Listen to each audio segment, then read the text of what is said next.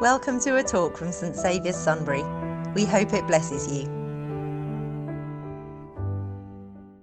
We're reading Psalm 139. If you were here on Sunday, this won't be anything like as good as that. That was absolutely brilliant. And I'd strongly recommend anybody and everybody to get hold of Sunday's service. It was superb um, and listen to it. Guy was uh, spot on. Anyway, we're dealing with the same chapter. It may not sound like it when we do the sermon, but it's the same chapter. And I was thinking the other day when I knew this was what I had to talk about that if this was the last sermon I ever had to give, um, it would be right up there with passages you choose to speak about. And this contrasted neatly with Eric uh, when I came in saying this is a ghastly chapter and I hate it. So we've got an interesting time ahead of us. It obviously evokes all kinds of feelings. O oh Lord, you have searched me and you know me. You know when I sit and when I rise. You perceive my thoughts from afar. You discern my going out and my coming and my lying down. You are familiar with all my ways. Before a word is on my tongue, you know it completely, O Lord. You hem me in behind and before. You have laid your hand upon me. Such knowledge is too wonderful for me, too lofty for me to attain. Where can I go from your spirit? Where can I flee from your presence? If I go to the heavens, you are there. If I make my bed in the depths, you are there. If I rise on the wings of the dawn and settle in the far side of the sea, even there, your hand will guide me, your right hand will hold me fast. If I say, Surely the darkness will hide me, and the light become night around me, even the darkness will be not, not be dark to you. The night will shine like the day, for darkness is as light to you. For you created my inmost being. You knit me together in my mother's womb. I praise you because I am fearfully and wonderfully made. Your works are wonderful, and I know that full well. My frame was not hidden from you when I was made in the secret place, when I was woven together in the depths of the earth your eyes saw my unformed body. All the days ordained for me are written in your book before one of them came to be. How precious to me are your thoughts, O God. How vast is the sum of them. Were I to count them, they would outnumber the grains of sand. When I awake, I am still with you. If only you'd slay the wicked, O God Away from me, you bloodthirsty men. They speak of you with evil intent. Your adversaries misuse your name. Do I not hate those who hate you, O Lord, and abhor those who rise up against you? I have nothing but hatred for them. I count them my enemies. Search me, O God, and know my heart. Test me and know my anxious thoughts. See if there is any offensive way in me and lead me in the way everlasting.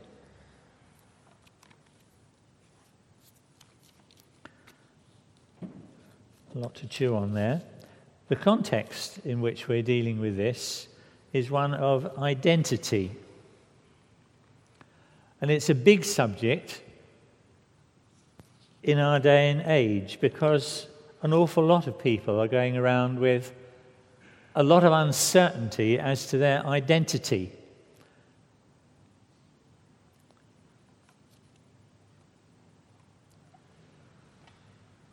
People from refugees who come from far.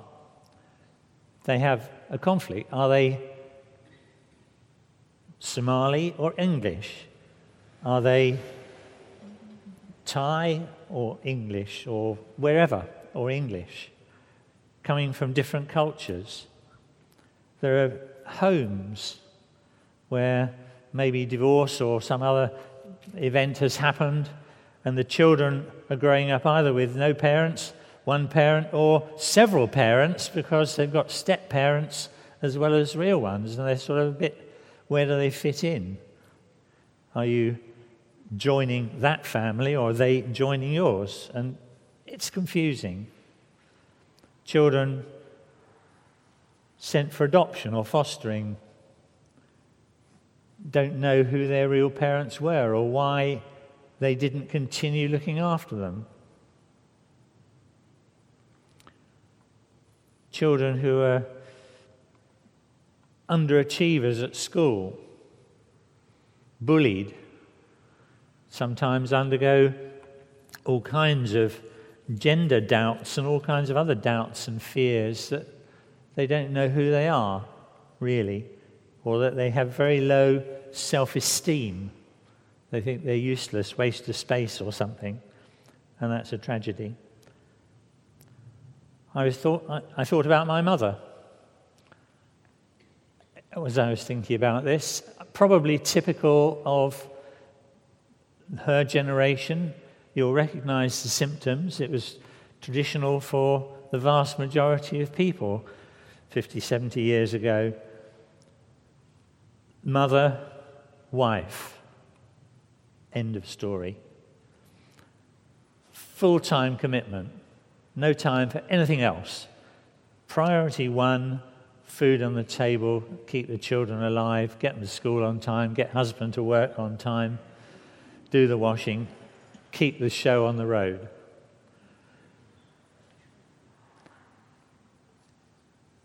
Trouble was, the children grew up and left home. So, out of the two roles in life, one's gone. There's left only with wife. you know what happened to father?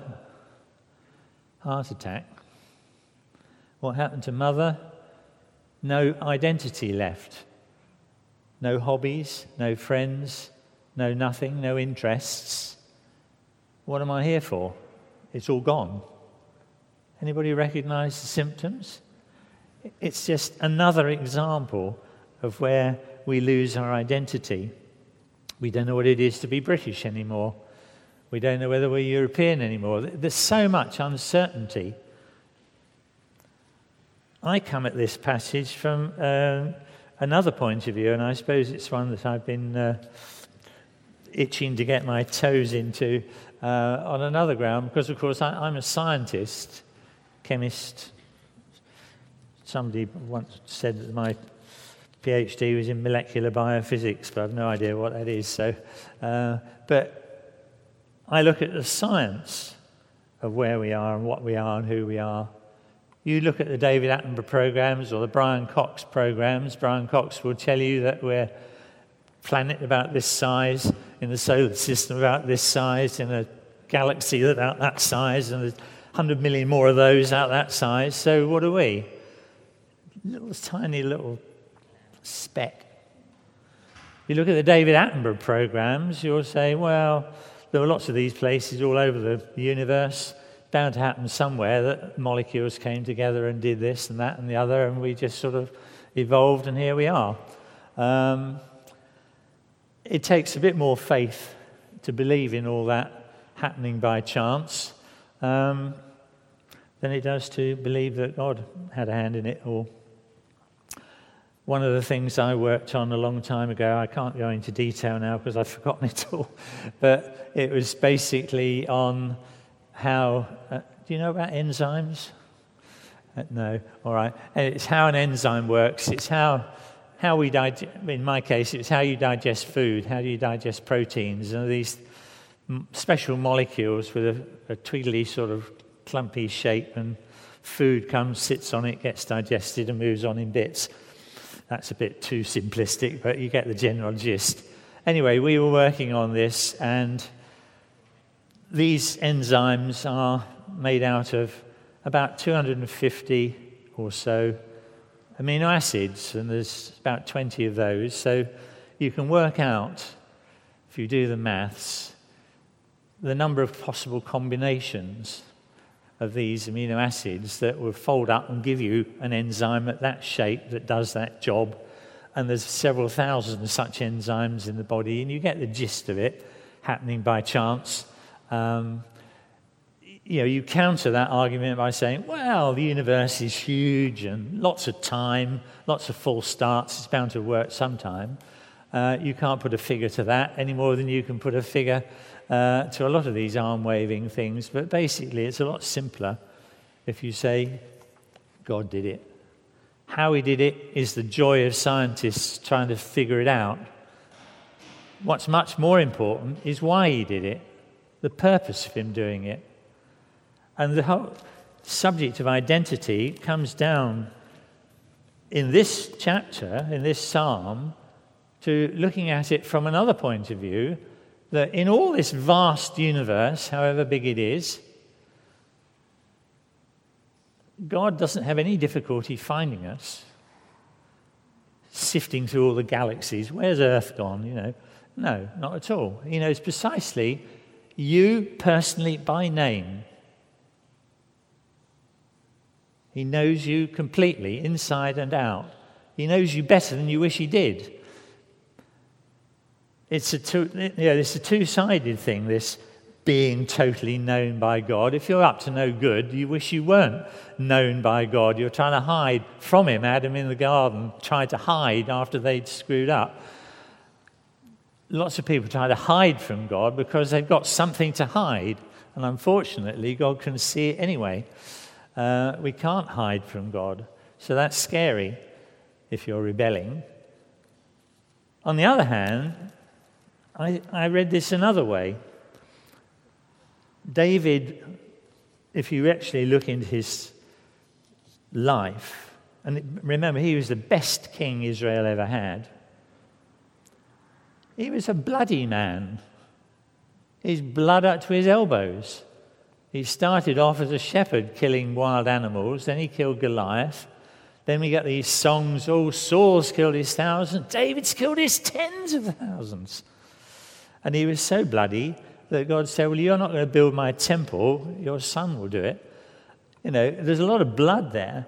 And, and that little outburst that seems to ruin the psalm is possibly from the fact that David was sick and tired of all this war. He was he, he was on the run half of his life from Saul chasing him in jealousy. The other half, he was a warrior doing all these deeds. I suppose tens of thousands isn't bad compared to tens of millions. We seem to have become, in our evolution, so much more civilized that we can kill people by their millions now rather than by their thousands and tens of thousands. So, uh, good evolution going on there.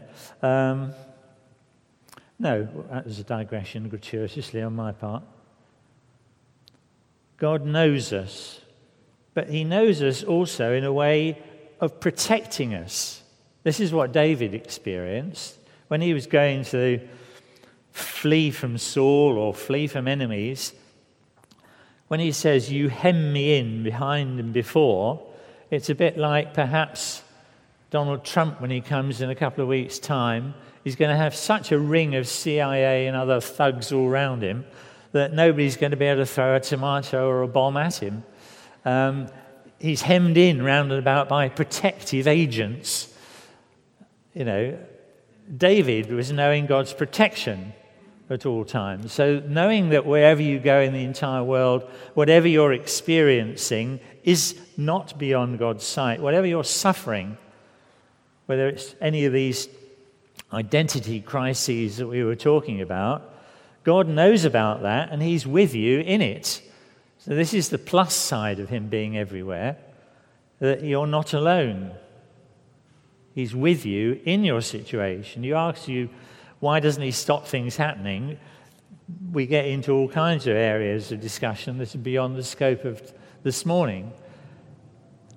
But He's got a plan for our lives. He's got things written down in His book before the beginning of time, purposes for us to fulfill.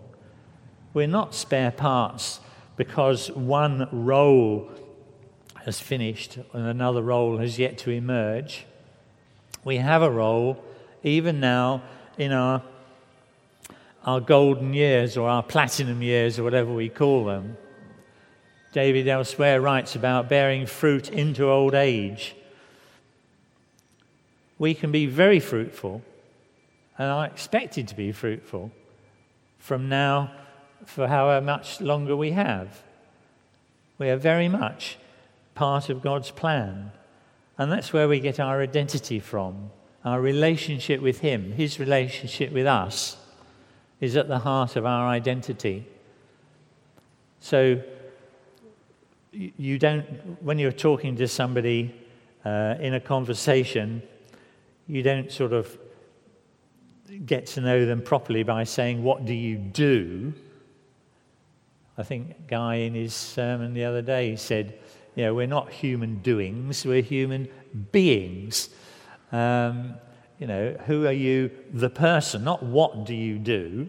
I know that's a more neutral thing because you might not want to reveal who you actually are because you might be a bit of a toe rag inside and you don't wish to admit it. You can hide behind saying, Oh, I'm an accountant, um, and people sort of let that pass. But you know what I mean? The person you are is known to God, and the plans He has for you are still real, live, and active now. You matter. What you do matters. The relationships you have with people matter because you know people that others are, are, don't know. You, you can bring the light of Christ to places that only you can go because you know such folk in your family or wherever. Our identity centers on our relationship with God. I wish I could do more in the way of science, really. This is an opportunity missed in some ways, but we're not here to do a science lesson. All I can say is that in my study of science, it's fantastic. God is absolutely brilliant. He says, Consider the lilies of the field, where you could consider almost anything. Um, you know, we, we've got a little pond with dragonflies going up and down. You consider one of those, like the David Attenborough films, when you see them close up. Fantastic. God's a brilliant scientist. And he's made us not by chance, but for a purpose. And that purpose is to love him, to serve him, and to enjoy being with him. The fact that he knows us through and through means he's on our side. Hebrews, the writer to Hebrews says, because we've got such a high priest who's been human himself, we can approach him in prayer confidently because he understands from the inside. Not only was he our creator, it's a bit of a mind twist to work this out. Not only did he create us and the whole world, but he actually came down himself as a creature being made uh, in f- form as a man. He knows from our side what it's all like. So we can go to him in prayer with all our different agitations of various kinds. And as the psalmist says at the end, quieting my troubled thoughts, isn't it? Uh, search me and know my heart, test me and know my anxious thoughts, and lead me in the way everlasting. That's what David wanted. It's what we want. Different circumstances, different era, different country, but same God, same relationship. I think that's amazing. Let's just pray. For more information about St Saviour's, please visit our website at www.stsavioursunbury.org.uk. Thank you.